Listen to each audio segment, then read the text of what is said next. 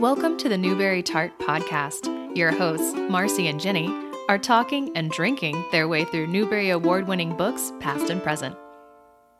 Hi, and welcome to the Newbery Tart Podcast. Today we are speaking with Meg Medina, Pura Belpré winner and author of Burn Baby Burn, Mango Abuela and Me, uh, Tia Isa wants a car, and Yaqui Delgado wants to kick your ass. and the forthcoming book. Merci Suarez changes gears.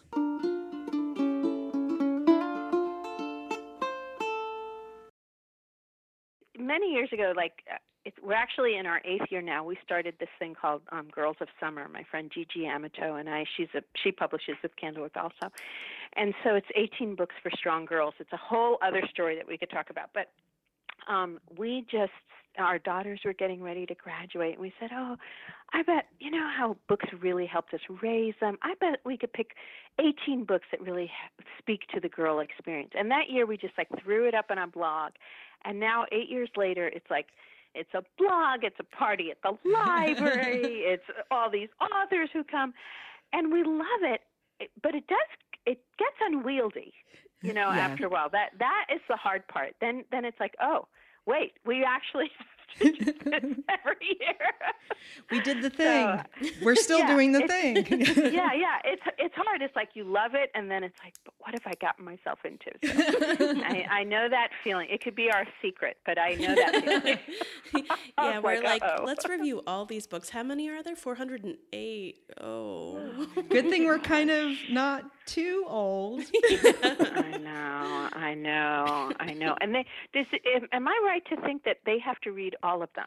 The the Newbery Committee has to, in some way, evaluate all of them. I think that they divided up a little bit, like a little bit of the workload. Um, Sure. As far as, but like, you know, all of the books have to get Yes. assessed in some way. yes. Yeah. Yeah. Uh, I think, when- well, I think once they get it that to, sends chills. I think once they shorten the long list at all, though, they do have to read Yeah. all of them. But I don't know how long the short list would be because it's I mean, you know you probably know this already. It's like a papal enclave. You I mean, you know things, but you don't really know what they're doing in there. in no, you room. never can tell. I sat on the National Book Award um, committee last year. Um, I chaired that, and that was that's the same thing. It's a forever secret. You know how Yes. every committee does it, and all of that. But the only thing we can say is that you know we get this enormous number of books, and in some way they do all have to get assessed in some way. Mhm. Um, so yeah, it's that was a job. That was really a job. But I, I remember thinking that Newbery had it worse than we did in some way because they it would just seem like harder. And But I does that know. does that go through the whole year the way that the Newbery does? Like, do you end up with like a basement of books that you're just reading every day? Yeah. So here's how it really looks. Like in theoretically, you're named to the committee like in March. They announce it, and the cutoff, and you can start receiving books as soon as publishers start submitting them, right? Mhm. So you get this trickle in the beginning, and you think, oh, this is going to be okay, right? Every couple of days, a box of books comes, you separate it, you find a nice corner. And then it's like that old episode of Lucy and Ethel in the chocolate factory. Then, right, the the deadline comes in June, and all the publishers start sending you their stuff at once and it's like multiple deliveries of boxes of books every day and you have to have a long list by September Wow. and so you only have this really short amount of time. And it took and my my son doesn't live here anymore. He's in his 20s he lives in DC now. And I took over his bedroom. And it was the entire bedroom. Like it was a labyrinth. The whole bedroom was all of these books. And so i who adore books more than anything who can't part with them who you know i just i i i don't even know how to express how i love books. I i started to be nauseated. Every time i walked into that room it was like i can't do it i can't do it. So it was crazy. But but what a wonderful experience though. It was I, i'm so glad i did it and i'm so glad it's over and that i will never do it again. That's the best way i could describe So you, I was part of the Amelia Bloomer project for several years, and um, i love that list. And I know you were on the list. You've been on the list for Tia Isa and for Burn Baby Burn. Um, and Mm-hmm. I had a very similar experience to what you're describing. It was not the same number um, because you know the focus. I think publishers tend to tended to send us anything that was pink or a girl Yeah. on the cover. Yeah, but like yeah, yeah, anything right, right, else, you know, we'd have to try to find it on our own. Um, but yeah, I it was the first time I ever had like stacks and stacks and stacks of books, and I would look at them and think, I don't like you. right, right. I know it's a horrible thing.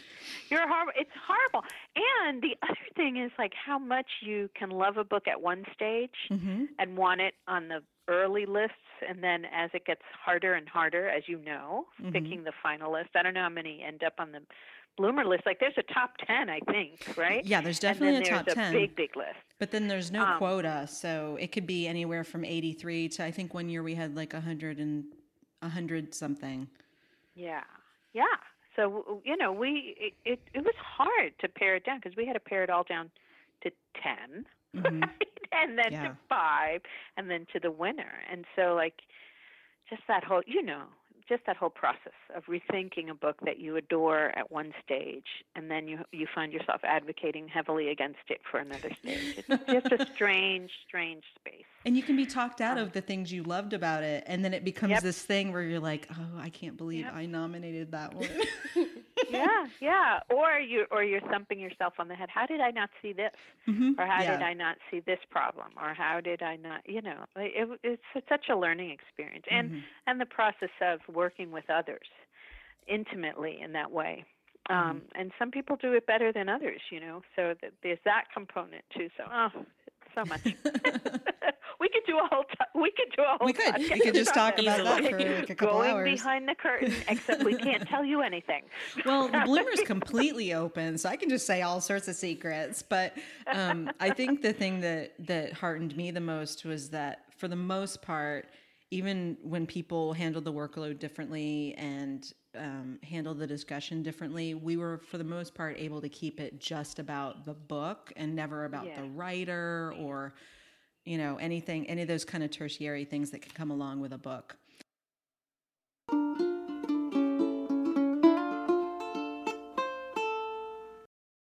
So sometimes earlier in my career, like a book would come out, and you know, you have to go to school visits and you have to talk to librarian groups and so on. So you have this presentation, right? Like this stuff, this set of things that you say about that book. But if you know, I, I would only have like one or maybe two presentations that I would make around any title. And oh my goodness, after a while, you're tired of hearing yourself say those things. So this time I said, you know what? I'm going to make four or five, like five ways that I could talk about this book for different people. If I'm talking to parents, if I'm talking to teachers and librarians, if I'm talking to a whole school, if I'm talking to a group of writers, if I so I just thought of all the possible ways people who would be audiences for this and I created presentations that would be I'm in the process of making presentations that are like really different for each one of those groups. It's been fun actually to think about Merci Suarez in that way, uh, you know, and all the layers of it. Mhm. Um, and I'm hoping it will, uh, you know, keep it fresh for me as I'm I'm talking about it. So Now, is that the same main character as from the story in Flying Lessons? Yes. So I I did use the same character and when I finished writing that story um who was editor said to me, "I think you're not finished with these characters." And I, you know, I laughed it off. I said, "Oh, maybe not, you know, I don't know." But as it happens, I was under contract with Candlewick for um I had signed a two book deal with them for a middle grade and a YA and I decided I had originally thought I would start on the YA first, but I said I wonder what would happen if I pursued this as um as a novel. And I had done the same thing with Yaqui Delgado Wants to Kick Your Ass. That started as a short story that never came into the light of day. The anthology that it was scheduled for got orphaned and it never came out. And then I, I turned it into a novel that, that Candlewick bought. But this was, you know, this actually was in existence. And so when I wrote Sol Painting, I had been thinking about my friend um, uh, John Parra, the um, illustrator, and we had gone to a conference together. It was the National Latino Children's Conference, and we were talking about, you know, all kinds of things. And and one of the things he said was that when he went in the summers when he was a young man and he worked with his dad, um, I think it was a, either a painting company or yard company, I don't remember. Um, and he said um, that people would he was in college he was this you know wonderfully talented guy and then when he was in his work clothes with his dad he suddenly became invisible, or people would talk to him in a loud, slow voice to make sure he understood what they were saying and, Oh, and no. things like that. And we had lots of conversation about that because it's a very common experience, you know. Mhm. Um, when if, if, uh, I certainly remember it from from my my youth. So um, when I was writing Sol Painting, I was really thinking about economic class and what that looks like for like say a kid who's a tuition scholarship child in a in a really affluent school regardless of how culturally integrated the school is there's still the economic dynamic which is sometimes even harder to get at Mhm. Um, and I was also thinking about this dead body because when I was a kid, my friend Raquel and I used to play behind her building. Um, and Raquel is is R.J. Palacio, the um, the author of Wonder. We lived Oh wow. down the street from each other. Yeah, it was great fun, and she was, you know, a terrific playmate. But there was this one time where this old guy in her building died, and we're outside playing, and suddenly the ambulances are there, and the police, and they shoo us away, and we naturally go to the back of the building and peek in the window. and sure enough, this this older man had passed away. So I opened that story with that scene of this you know old man has has died and Merci's father um is picking her up because they're going to spend the day painting the gym at her new school and he says hey do you think they need a job painting that apartment when that person you know removed? And she's like i'm not going. So i sort of create this this family right? So after that short story finished and i was moving into writing the novel like that's not enough. Questions of economic class and a dead body aren't enough to hold a whole novel, right? So you have to sort of think wider, like who else does she live with, and who are these kids in her school, and who was that person who died, and you know, you just keep expanding it and expanding it. And so as I was doing that, um, I was starting to think a lot about older relatives and older people, and older people near the end of their lives and the, the hard things that, that they see, and sometimes the hard things that their grandchildren help them see, you know, or are with them when they when they have to walk down hard hard things. Mhm. So I was thinking about my at that time and and still happening now. I have, you know, my my mom at the time was was living. She was in the end stages of cancer. My mother-in-law lived with us. She was in her 90s, and my aunt, Tia Isa of Tia Isa wants a car also lived with us, and they were all ill. Right? They all had different levels of need. And I had three teenagers living at home. So our house was this uh, really complicated intergenerational setup. And I would love to tell you that that went smoothly, um, but, but I can't. I have to say that um, living in intergenerational families is very much a Latino format. Like our grandparents live with us or down the street. Like we're, they're very, very involved. But eh, this, of all three of the ladies and their illnesses and teenagers all at once in this house, was really, really hard for everybody. So when I was writing Merci, I decided to really look at what it's like to be 11 and 12 and your body's changing and your friends are changing and your relationship with boys is changing and not at the same rate. Some girls are very romantically inclined early, and some are still playing kickball. So that whole thing is spinning at school, and the you know the dynamics of being in this private school. But I also wanted to give her a really difficult change going on at home, and so I drew a grandfather who was um, very close to her, and also in the end stages of an illness. Um, And she finds that out over the course of the book. And it's really about, I don't know, I guess when we're 11, how is it that we um, can weather those really hard things because it doesn't stop right the hard things at school stop and the hard the, hard things at, at school don't stop and the hard things at home don't stop Mm-hmm. um, and then sometimes they're side by side you, you have this terrific funny day at school and this horrible day at home or you know the inverse happens it's just the craziness of of the world of, of upper elementary school and beginning of middle school. So that's Merci. That's how it it's it went from story sort of to novel. But I'm really happy with both things, which is kind of fun to say. I'm really satisfied with what the story was, and I'm also really satisfied with um, what Merci came to in in the novel.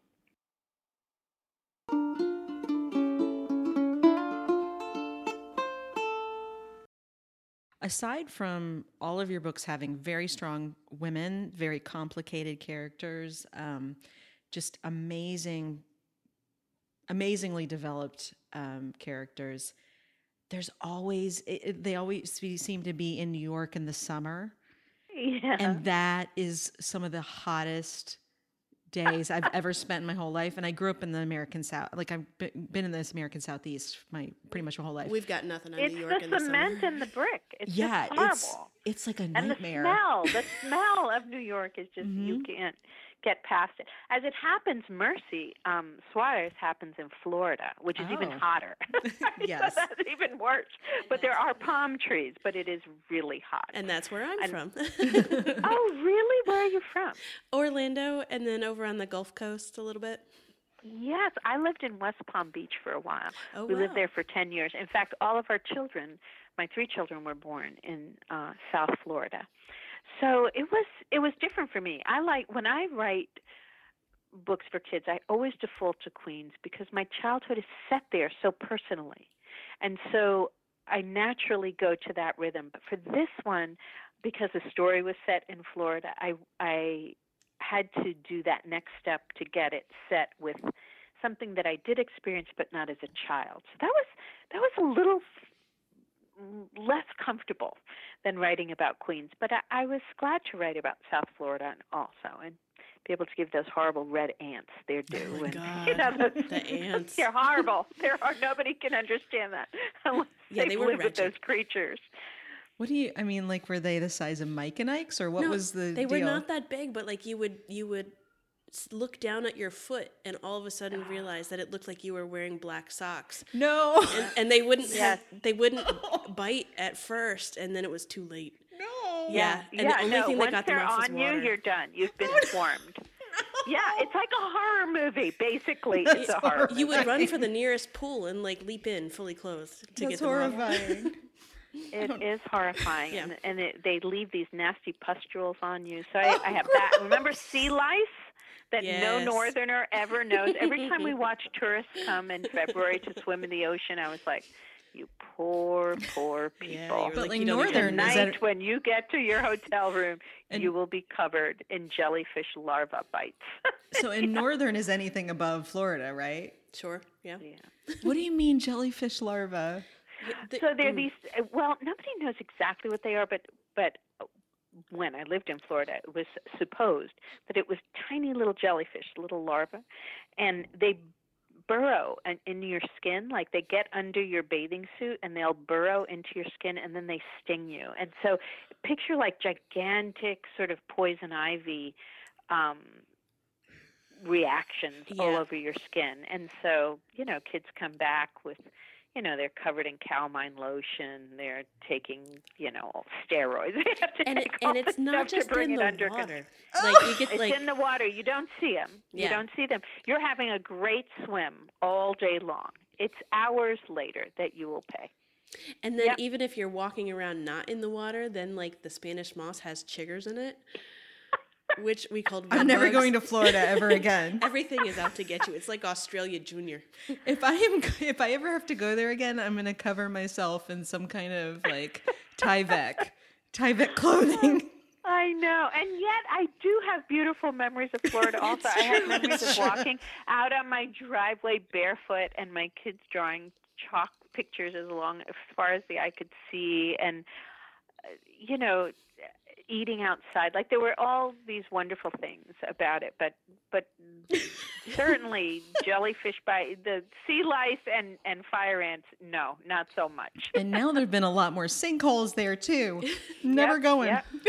I had I had a wonderful childhood, and I will never sorry, go back. Florida Tourism Council. I have ruined the state. Just for me.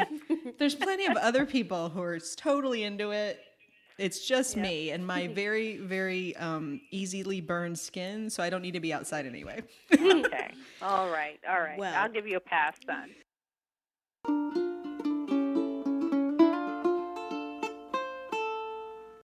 Well, you know, we've been talking to a lot of Newbery authors, and we like to ask them, like, what was it like when you got the call, and what was the ceremony like? But we haven't actually talked to any Belpre winners before. So, So my dream. All right. So here's what I think about the Pura Belpré Award. I think this that of I don't know if I'll ever get another award in my whole life. Nobody ever knows, right? You write your books and you hope for the best, and that's that. But if I don't get another one, I can die a happy, happy woman because that award is so meaningful to me. It feels like this is the award that really represents the language and the experience of my family, of my people, of my roots, where I'm from. I I love that, and and Pura Belpré as a librarian, right? She was the first Afro Latina Mhm. librarian in in um, of course in uh, New York City Public Library. Mhm. She, I think it's called san Sankofa, something like that. It's an an African phrase that means searching for what was, so that you know who you are, and that's such a beautiful, I think, description of what it is to win the Pura Belpré Award because it's about touching base with all of the stories that your parents told you, the the things, the way you see the world through your roots and so on, and writing it for the current generation of kids. The past and the future sort of meets there. So that just felt really wonderful to me. And I was just shocked. I mean, especially for Yaqui Delgado, because, you know, I wasn't so sure that the title was going to not scare people away. And Pura Belpré usually has, um, you know, uh, they often, they cap it at books for 14 year olds. So Yaqui was right there at the, you know, the upper end of that. So I just wasn't sure.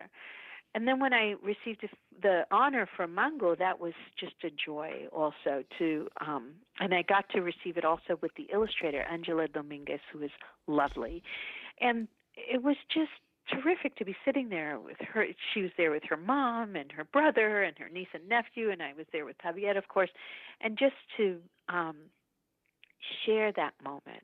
And the ceremony is feels very much like a family gathering. Um, of of all of our elders, like the women and the, the librarians and the authors who've been who were the people who established this award, who had the vision to do it in the beginning and to and who have worked so tirelessly through Reforma and other places to get this award um, you know more robust, more people eh, submitting work and and uh, more varied work. And I think now they absolutely have to have that. I, I look at all the new. I'm just so impressed. The 20th anniversary, which was a couple of years ago, and that was just beautiful. They came to the front of the um, stage, and they did a calling out of all of the names of the authors and special people associated with Pura Belpre who have passed away Oh. since the and we faced the north, we faced the south, we faced the east, we faced the west and we called out their names. It was really it was beautiful. Um so I I mean I think that in children's book publishing, we think of the Newbery and the Caldecott as the, the, the, the big, big, big awards, and they are, and they're, they, you know, what can I say about that? They are the gigantic awards, but there's just so much meaning to to the awards that are more specific, like the the Coretta Scott King, the Pura Belpré, all of those, because it's to a specific mission inside of you, a specific identity inside of you, um, and it feels so nice to be um, honored in that way. And it also feels to me like sort of a responsibility like when when you do receive this honor like what are you going to do with it? Like you get a beautiful little plaque right? And you get your medal and and it's sitting in my living room and you know in this glass cabinet and i'm so proud of it but it, that can't be it right that mm-hmm. can't be what you do with it just collect it and be happy so you collect it you get happy and then to my mind you figure out what what was the purpose of me getting this and what do I do with this now? Um, and that's how I've sort of moved through it. It's you know, it's a process of you know, continually talking about um, talking up new authors and introducing new authors and connecting people like who don't know each other, who need to know each other, this illustrator, that author, that editor, this publicist, like just getting the family, you know what I'm saying? Just mm-hmm. getting people rowing in the same direction. Um, and that is the exhausting work sometimes and also the most rewarding work. Um, when you do see these relationships happen and stronger work emerge and just more, more people um, being recognized and invited to speak and, and so on. Like it. This year at NCTE, there's going to be uh, you know, lots of roundtables and lots of panels led by Latino authors. But there's one that's um, organized by Nancy Mercado, and it's it's like a gigantic. I can't even tell you how many Latino authors will be manning the different um, roundtables on all kinds of topics within um, our our literature. That's going to be really fun.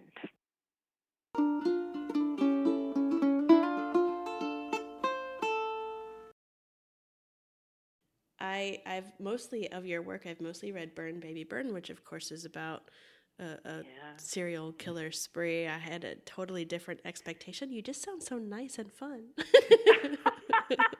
you know, here's the crazy part, right? Isn't that something? I sometimes I say to myself, and I used to say this to Kate, my editor, all the time. I just want to be funny. I want to be. I want to write one really funny life book someday. You know, like, and I do, and I I think I can be funny, but in books like Burn Baby Burn, of course, darkly funny, right? Like yeah. there's just moments that you have to laugh because it's just so grim. Um, but you know, within every person, right? Within every person, there's all of that. I remember once years ago, I was reading uh, an editorial. It was um, Garrison Keillor, Keillor, right? And he was talking about, um, and of course, he writes all of those sort of light you know, funny things. But he was saying that he turned to writing the year that his cousin drowned in a lake. And his mom, to help him and herself maybe get over the horrible rage, it, the fear and the the the just the feeling of powerlessness, um, signed him up for swim classes I think at the YMCA, and he would go dutifully and he'd sit shivering on the edge of the pool.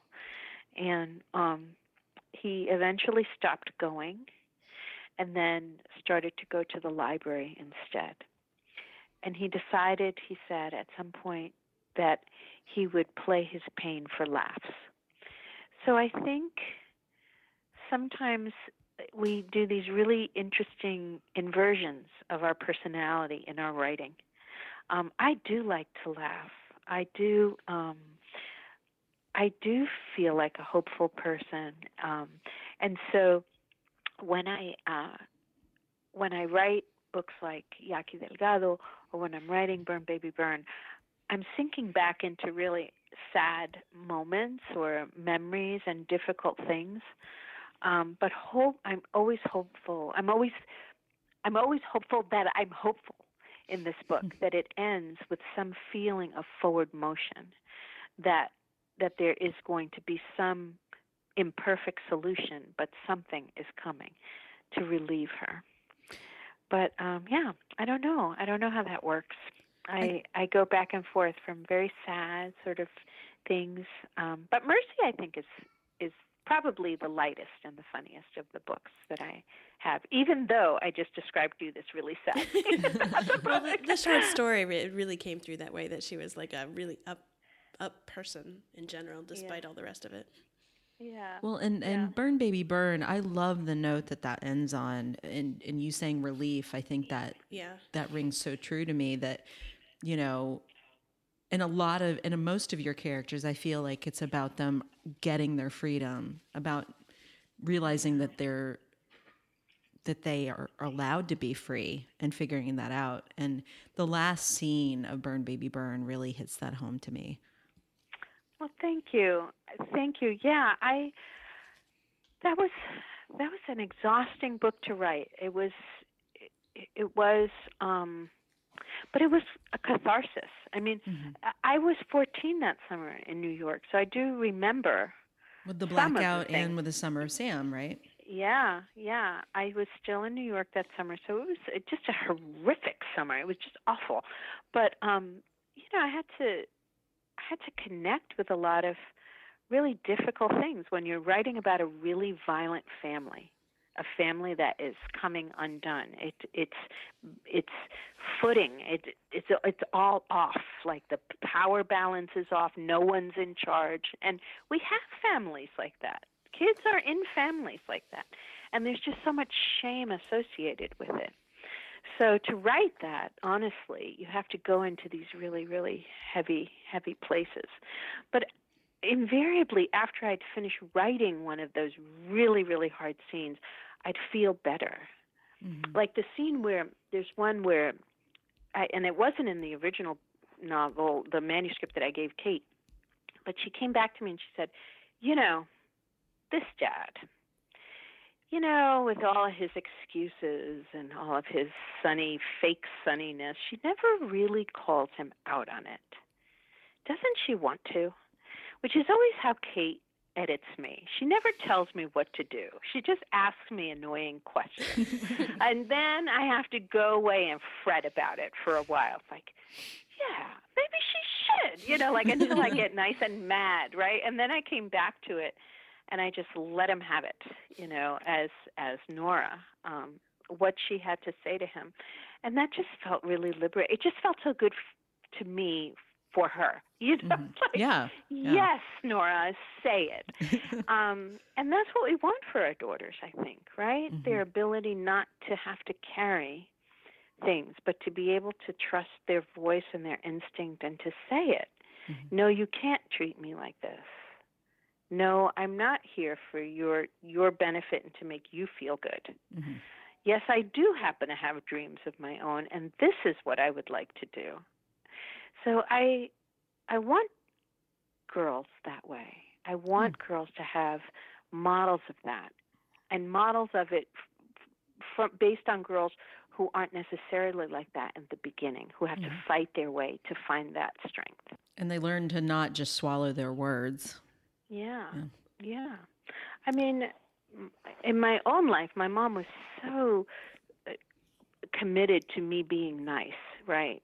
ser fina, ser buena, so, you know, like all of these kinds of things. And so that's not a very healthy thing. I mean, we all want to be kind people and good people and just people. That's fair.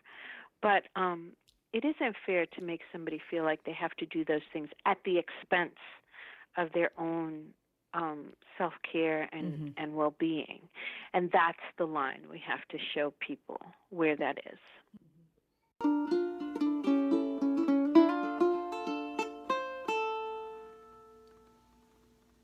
Do you have a favorite Newbery book? And since we've talked about um, Belpré, do you have a favorite Belpré book other than yours, your own? Oh my goodness.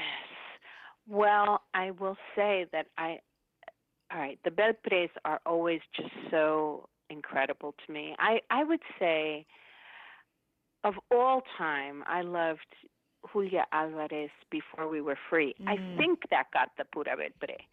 I'm pretty I'm sure. thinking we did. Yeah, I loved that book. That's just one of those, um, just over a lifetime. I, mm-hmm. I love that book. And more recently, I was very fond of um, Under the Mesquite by um, uh, Guadalupe Garcia McCall. I mm-hmm. love that.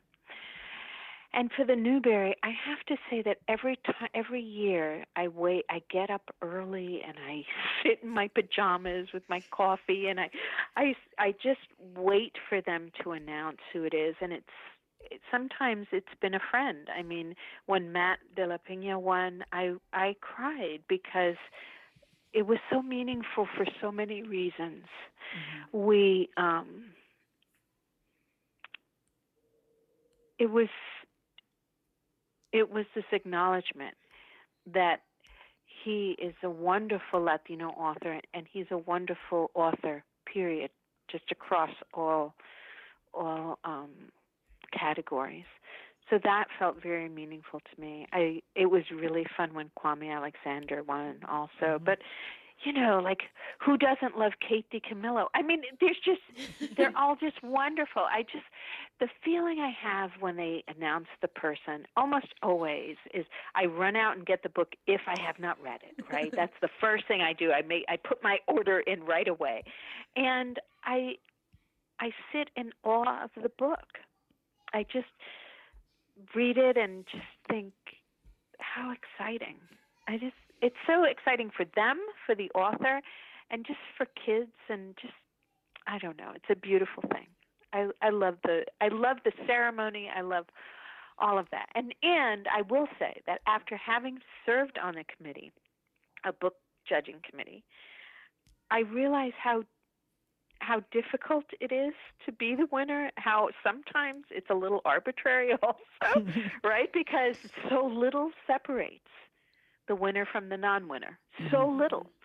Um, and sometimes what separates it is the makeup of that committee that year, right? It's it's it's a diff. It's just a, a mysterious alchemy.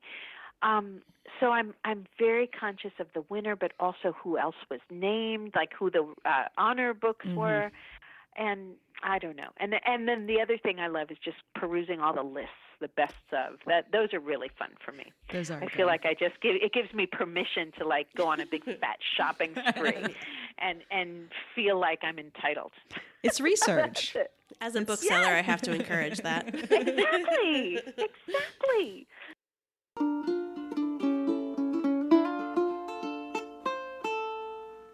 But we also like to ask the people that we interview if you happen to have a favorite drink.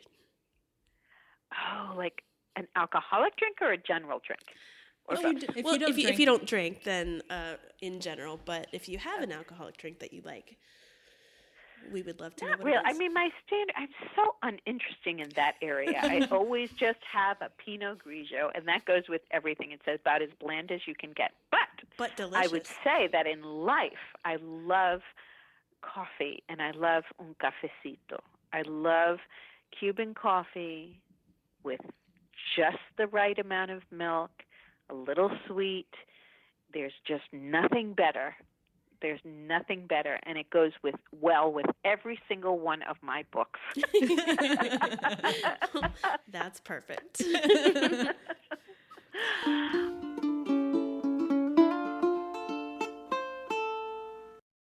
Thank you so much for thinking of me for the Newbery Tart. I'm really excited to be on it. Thank you so much. We love your work and uh, we can't wait to read Merci. I'll talk to you soon. Okay, bye. bye. Bye.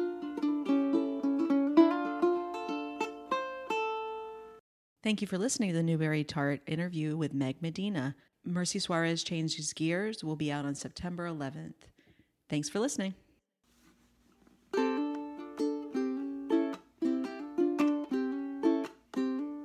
Production assistance for Newbery Tart is provided by Raphael Siebenman and Liam Grove.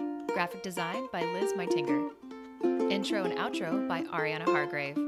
Theme music for this podcast is provided by the laid back and local Throckmorton Ukulele Band. You can hear more of their music on Facebook. Find more Newbery Tart episodes at iTunes, Stitcher, or wherever you listen to your favorite podcasts.